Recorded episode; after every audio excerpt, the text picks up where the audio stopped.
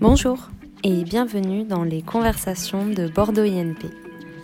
Pour cet épisode, nous avons rencontré Sébastien Locomandou, enseignant-chercheur à l'ENS CBP, l'École nationale supérieure de chimie, de biologie et de physique, pour échanger avec lui à propos du rôle des polymères dans la santé.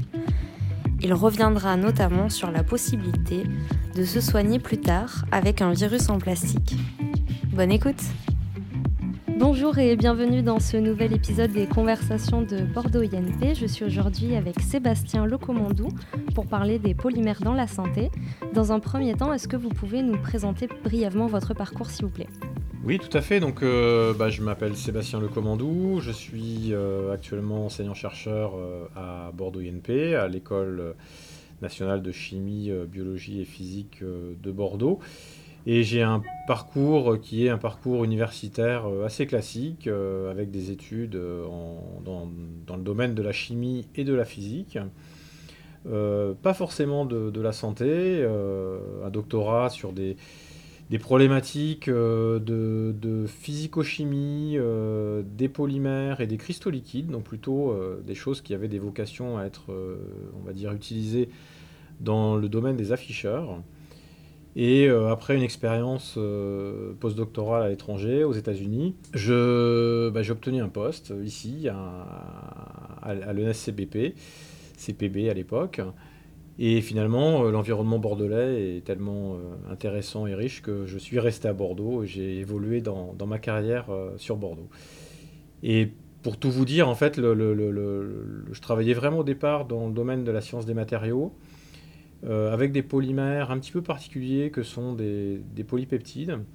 Et à un moment de ma carrière, après une dizaine d'années, effectivement, j'ai décidé de m'orienter vers l'interface avec la santé. Et c'est un choix, et c'est aussi euh, quelque part une, grande liberté que l'on a hein, de, pouvoir faire des choix comme ça dans notre carrière. Et donc j'ai choisi cette interface-là, parce que j'avais envie de le faire. Ok, j'allais vous dire justement euh, pourquoi, pourquoi avoir choisi euh, l'application des polymères dans la santé, mais vous venez de le dire parce que vous aviez envie de le faire. Justement, avant de rentrer dans le vif de notre sujet, qui sont donc les polymères dans la santé, est-ce que vous pourriez nous expliquer, pour ceux qui ne savent pas ce que c'est, les polymères? Qu'est-ce que c'est? Alors les polymères, effectivement, sont c'est un état de la matière un peu particulier. Donc on, on les appelle aussi parfois des macromolécules. Donc euh, pour molécules géantes en fait. Donc ce sont des grosses molécules, des très grosses molécules, et qui vont apporter euh, des, propriétés qui sont très spécifiques hein, à, cette, à, cet état de la matière. Alors on les, assimile parfois et souvent, et j'aime pas utiliser ce terme, au plastique. Euh, qui, euh, sont une catégorie euh, des, polymères. Alors pourquoi j'aime pas l'utiliser C'est juste que aujourd'hui le terme plastique est un terme qui a une connotation fortement négative, malgré le fait que l'évolution de notre société actuelle n'aurait pas pu se faire et ne pourrait toujours pas se faire sans les plastiques. Euh, mais on, trouve des propriétés qui sont très très particulières à, euh, cette, famille de matériaux, parce que finalement ça fait partie des matériaux organiques. Oui, c'est ça. Donc les polymères, on peut le regrouper, c'est une famille de matériaux, c'est ça? Et le plastique, ce serait une sous-catégorie des polymères ou c'est un contresens que je fais? En fait, le, quand on dit plastique, il y a souvent derrière une, une connotation euh, d'usage. En fait, hein. les, matières plastiques, euh, c'est un, résumé de ce qu'on appelle les thermoplastiques, et qui sont des, polymères qu'on va mettre en forme par la température. Et c'est les polymères, euh, on va dire, classiques, polyéthylène, polypropylène, qui sont bien connus du grand, du grand public, hein, et qui sont énormément utilisés dans l'industrie, à des très très gros tonnages. Euh, et qui, je précise, hein, sont, des polymères inertes, euh, non toxiques, mais dont parfois l'usage que, l'homme en fait euh, peut les rendre néfastes et négatifs, parce que tout simplement, on ne va pas jeter n'importe quoi dans les océans, on ne va pas jeter n'importe quoi dans, dans nos eaux et dans les effluents, et l'homme parfois à une, utilisation euh, un peu irresponsable. Et, aujourd'hui, on, le paye un peu collectivement. Oui, on paye les conséquences aujourd'hui. Maintenant, on va rentrer dans, le vif de notre sujet et euh, j'aimerais vous, j'aimerais vous demander de quelle manière les polymères sont-ils justement utilisés dans la santé? Alors les polymères sont utilisés dans le domaine médical et depuis très longtemps en fait. On, peut différencier deux catégories finalement de polymères qu'on va pouvoir trouver. Il y a tout ce qui est les matériaux à usage externe, qui vont être effectivement très important dans, l'emballage, euh, le conditionnement, euh, dans les tubes euh, de cathéter et autres. Donc on a besoin d'un matériau avec des propriétés particulières bah, d'inertie, d'innocuité, de non-toxicité, de durabilité. Et, et, donc ça, c'est tout, ce qu'on va trouver dans le milieu hospitalier, hein, et quelque part qui est utilisé à l'extérieur de, l'être humain, voire implanté, mais de très courte durée. Et puis on va avoir tous les polymères qu'on va pouvoir utiliser, euh, cette fois-ci de façon plus invasive, et qu'on va intégrer euh, dans les tissus euh, biologiques. Et là, on va trouver, par exemple, les premiers développements, c'est les fils de suture, hein, fils de suture biodégradables, qui est quand même un progrès énorme, puisque avant on utilisait un fil qui était plus proche d'un fil de pêche que d'un biomatériau très sophistiqué. Hein ou bien des agrafes. Donc il fallait euh, typiquement bah, retirer derrière. Alors que d'utiliser un polymère qui va être capable de se dégrader dans des conditions biologiques, euh, physiologiques particulières, ça présente énormément d'avantages pour le, le oui, j'imagine, ne serait-ce que pour les infections et les choses comme ça, euh, c'est un gros avantage. Exactement, ça, ça a des gros avantages au niveau infection, au niveau du coût, parce que bien évidemment, hein, retirer, c'est un acte enfin, retirer un fil, c'est un acte chirurgical ou un acte médical bah, qui a un coût euh, pour la, société, euh, et puis qui a un aspect traumatique hein, pour, le, pour le patient, bien évidemment. Euh, et puis ça va au-delà, ça va. Les exemples, c'est des, vis chirurgicales ou quand vous avez une multiple fracture sur un, os, au lieu de mettre une pièce métallique que vous allez garder à vie et vous allez faire sonner les, portiques à l'aéroport, euh, vous pouvez avoir quelque chose qui va se résorber de façon euh, maîtrisée et contrôlée, euh, ou, bien tout simplement avoir des systèmes de libération d'un actif qui va être continu dans le temps. Et ça, les premiers systèmes, ça a été des libérations d'hormones sous-cutanées, avec des polymères qui à nouveau se dégradent pour traitement hormonal, hein, qui peut être tout simplement enfin différents traitements hormonaux. Hein. Il n'y a, pas de euh, la contraception, mais pas, pas que. Donc là, ce que, ce que, ce que, je, ce que je vous indiquais, c'est vraiment les, quelque part les applications euh, les plus classiques, les plus connues depuis euh, très longtemps. Mais on va trouver de plus en plus des, des polymères qui vont utiliser, être utilisés pardon, et développés dans des applications d'un peu plus haute technicité euh, ou sur le plus long terme dans le domaine de la libération d'actifs thérapeutiques, par exemple.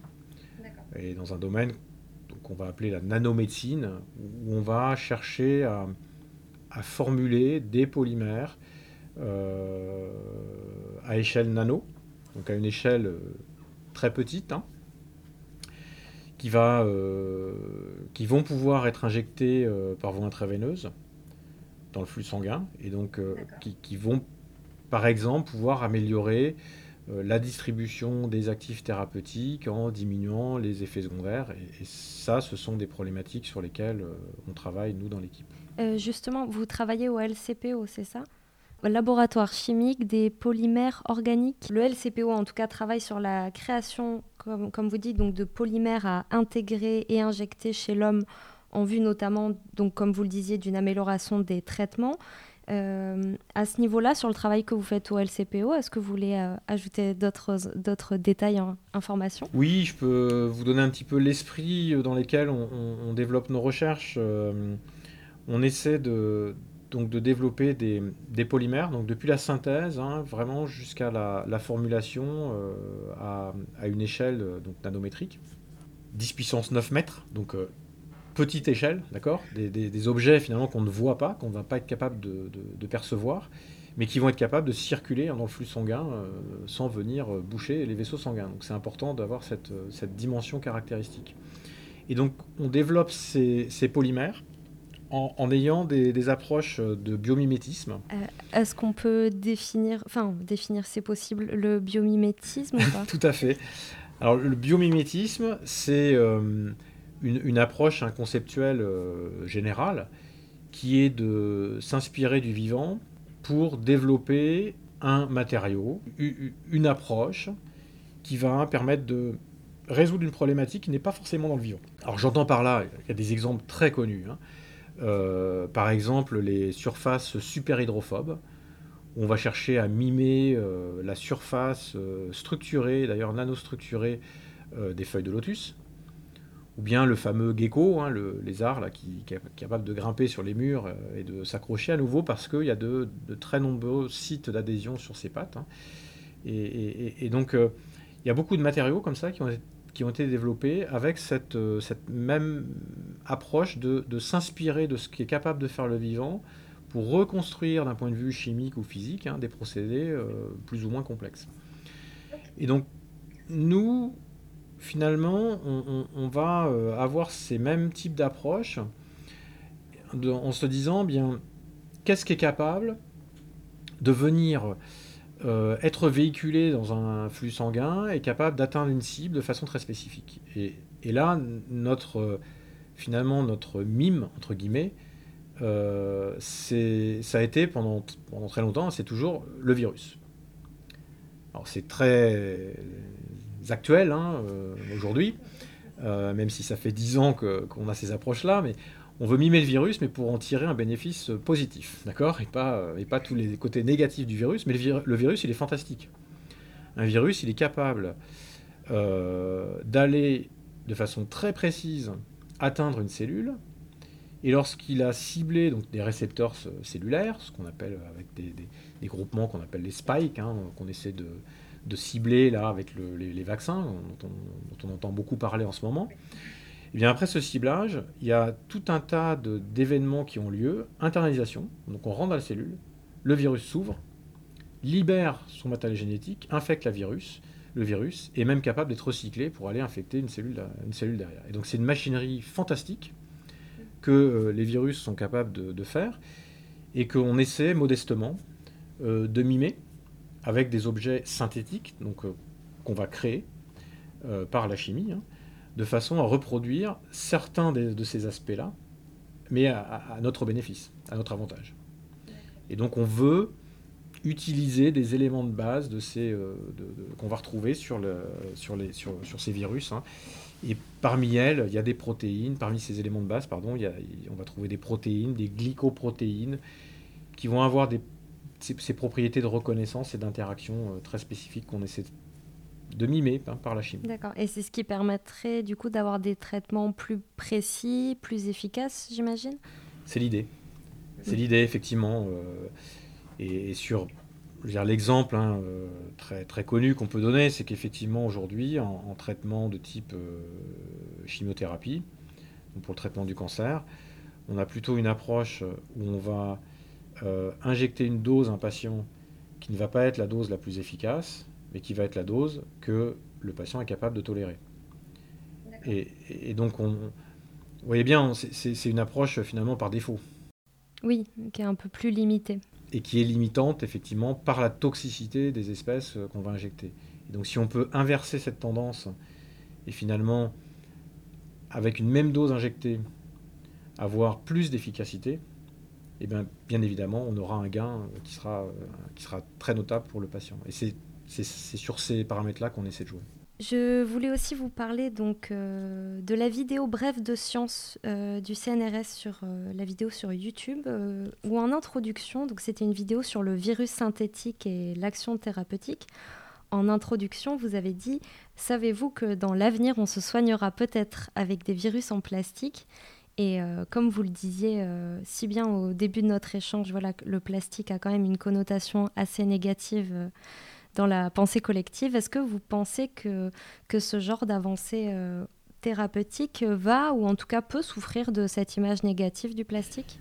Oui, complètement. Complètement, parce que quelque part, ce, titre aussi était un peu provocateur, hein, dans le sens où on on, a cette connotation un peu négative du plastique, mais en fait, euh, le plastique, c'est pas juste le, matériau euh, euh, qu'on décrit en ce moment. C'est aussi, quelque part, plus largement, une famille de matériaux que sont les polymères qui apporte énormément de, bénéfices dans, le monde de la société aujourd'hui et, dans, et dans plein de domaines. Et on voit bien que dans l'agriculture, on va être capable d'économiser l'eau, l'allègement des véhicules grâce aux, matières plastiques et composites permettent d'économiser de l'énergie.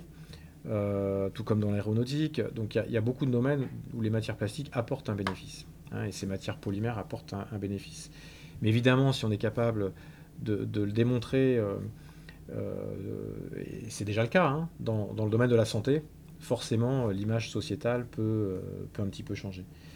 Oui, puis probablement que, en tout cas à l'heure actuelle, je pense que si on parle de plastique dans la santé, dans la pensée collective, je ne suis pas sûre qu'on pense immédiatement au traitement.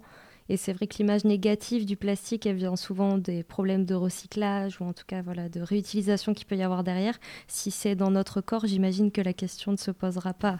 Après, si, sur ce sujet, c'est vrai que c'est un sujet qui est extrêmement, euh, extrêmement complexe hein, et, je ne veux pas non plus euh, rejeter euh, complètement la problématique sur le, citoyen, euh, l'usage de l'homme, qui est, euh, qui est, on va dire, qui est irresponsable dans l'utilisation des, des, matières plastiques. Hein. Je pense qu'il y, y, a une vraie question de société. Euh, on ne peut pas dire demain on va tout faire sans plastique. Euh, c'est pas possible. Je pense qu'on peut faire moins. effectivement, tout ce qui est limitation de, l'usage des plastiques à usage unique, c'est effectivement quelque chose qui permet de générer moins de déchets et c'est quelque chose d'important. Mais, effectivement, nous, en tant que chercheurs, c'est aussi quelque part euh, notre responsabilité de, euh, de s'emparer de cette problématique et de, développer euh, ben, des polymères qui vont être capables d'avoir une dégradation ou une fin de vie programmée. Alors pas comme l'obsolescence programmée pour faire du business, hein, mais, mais, là vraiment avec une, une sorte d'obsolescence programmée ou une, fin de vie ou une, durée programmée, de telle sorte à ce que bah, ces polymères, ces plastiques, quand leur utilisation va être terminée, eh bien qu'on soit capable de les soit de se dégrader ou de les réutiliser de façon précise. donc il y, a, des enjeux, euh, il y a des enjeux euh, bien évidemment économiques, mais il y a aussi des enjeux d'un point de vue scientifique hein, sur lesquels on, on travaille en ce moment hein, et, au, laboratoire, hein, pas forcément dans mon équipe, mais au laboratoire, on s'intéresse aussi à ces, sujets-là. Oui, puis j'imagine, euh, comme vous le disiez aussi, qu'il y, a également de toute façon un travail peut-être euh, peut-être du côté des communicants, comme on est en train de le faire avec ce podcast-là, voilà, de, médiation sur euh, le plastique, les polymères, est-ce que ça veut dire vraiment, est-ce que ça représente vraiment aussi dans, la santé. Comme vous disiez donc dans votre euh, présentation, vous êtes enseignant-chercheur à, l'ENCBP et je voulais vous demander comment vos activités de recherche au LCPO, justement, elles peuvent euh, peut-être impacter vos enseignements euh, au sein de Bordeaux INP. Alors bien, évidemment, en tant qu'enseignant-chercheur, hein, on, a une, dualité hein, dans notre métier qu'on qu'on essaie de décorréler, mais, mais, mais, avec des choses qui ne sont pas complètement étanches. Il euh, y, a, comment dirais-je, il y a l'enseignement de base fondamental qu'on doit donner à un élève ingénieur et que, et que, et que je fais, qui n'a pas forcément de lien direct avec, euh, avec ma recherche. Et je pense que c'est important aussi de savoir euh, prendre du recul par rapport à ça, parce qu'il n'y a, il y a, a, pas que ce qu'on fait en recherche qui est, qui est important. Mais forcément, à un moment donné, on va dire, sur les, années euh, les plus avancées de la, vie de l'étudiant, euh, typiquement en dernière année d'école, euh, dans les spécialisations, lorsque les élèves se spécialisent, là, on va effectivement essayer de leur, mettre en, perspective ce qu'ils ont appris vers les métiers que l'on fait et vers ce que l'on fait au niveau du, du, laboratoire. Hein et, tout simplement aussi parce que l'enseignement en polymère s'y prête bien, parce que finalement, euh, il y a énormément d'impact sociétal et, d'impact industriel dans euh, la science que l'on peut faire au niveau des, au niveau des polymères. C'est-à-dire qu'on a beaucoup de relations industrielles, beaucoup de partenariats, euh, parce que c'est finalement une science qui est encore assez jeune, où il y a encore euh, beaucoup de développement euh, et beaucoup d'innovation finalement à, réaliser, et avec un secteur économique qui est euh, très dynamique. Et par rapport, vous parliez des étudiants justement qui sont plutôt dans les dernières années de cursus. J'imagine en tout cas que dans les enseignements que vous donnez, les cours, et lorsque, par exemple, vous avez l'occasion de parler de vos recherches, peut-être que ça commence des vocations pour certains de vos étudiants, peut-être que certains ont la volonté de, de, faire de la recherche aussi derrière. Est-ce que vous travaillez avec des doctorants, par exemple? Oui, oui, on travaille euh, effectivement avec euh, énormément de, de doctorants. Euh, alors, certains viennent de, de Bordeaux NP, mais, mais pas que. et je dirais malheureusement peut-être pas suffisamment. Ah, c'est l'occasion de passer un, c'est l'occasion de passer un appel, un appel aux étudiants? Peut-être, disons qu'ils s'intéressent souvent tardivement, j'ai envie de dire parfois trop tardivement euh, à, ce qui peut se faire dans les laboratoires qui sont, qui sont autour d'eux. Euh, et cette sensibilisation finalement au métier de la recherche en, général, hein, euh, et, un, petit peu, un petit peu négligé de la part des étudiants. Bon, je pense aussi à nous, quelque part, de les, de les inciter davantage, hein, même si on, forme en, école d'ingénieur, euh, pas que des ingénieurs docteurs, bien évidemment, mais, mais, mais, mais, en tout cas en partie. Donc certains vont être amenés à faire un doctorat. Mais effectivement, on travaille avec beaucoup euh, d'étudiants en, thèse, ou après la thèse, hein, ce qu'on appelle un postdoc. Et en fait, pour euh, vous donner quelques chiffres, hein, dans un laboratoire comme le nôtre, on a une population qui est de deux tiers de thésards pour un petit tiers de, personnel permanent. Donc on a, on a, effectivement beaucoup de jeunes autour de nous qui, qui apprennent le métier de chercheur en fait, pendant ces trois ans hein, que sont le doctorat et qui finissent pour la plupart dans l'industrie. Euh, comme, euh, comme ingénieur en, recherche et développement dans différents secteurs industriels. Oui, donc après, euh, voilà, c'est ce que j'allais. C'était ma question suivante. si en tout cas on a des étudiants qui nous écoutent et qui sont peut-être intéressés par un parcours dans la recherche, que une thèse, un doctorat ne mène pas forcément après à travailler en laboratoire, mais rejoindre aussi une entreprise dans l'industrie, dans, dans le secteur de la recherche et du développement. Oui, d'ailleurs, c'est avant tout, la thèse, c'est une formation. Euh, et c'est vraiment, euh, quelque part, euh, l'apprentissage à la conduction, enfin, à, comment je, peux mener un projet d'innovation, un projet de recherche, pendant une durée assez longue, hein, parce que ça, dure, ça dure pendant trois ans, en étant complètement acteur. Et, et ça, ça s'apprend en fait. Et c'est pas en sortant d'école qu'on sait spontanément faire ce travail-là. Euh, en sortant de n'importe quoi d'ailleurs, hein. ça s'apprend vraiment pendant le doctorat, euh, et uniquement pendant le doctorat. Et, derrière, je, pense qu'il ce qu'il faut bien se, dire et bien comprendre, c'est que le métier euh, finalement de chercheur, qu'on le, qu'on le conduise dans l'industrie ou dans le secteur académique, comme, comme moi je peux le faire tous les jours, hein, finalement c'est le même métier. On, a la même façon de penser, c'est vraiment une, façon de penser, une méthodologie.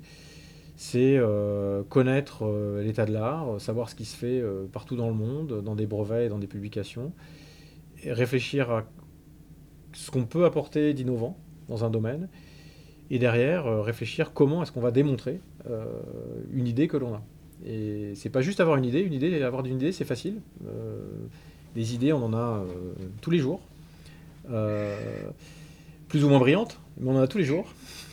Derrière, ce qui est, ce qui est plus complexe, c'est de démontrer que notre idée est transformée en une réalité. Et, euh, et, et, ça, c'est ce qu'on apprend en fait. Merci. Merci Sébastien pour votre participation à, à, ce dernier épisode des conversations de Bordeaux INP et à bientôt. Merci beaucoup.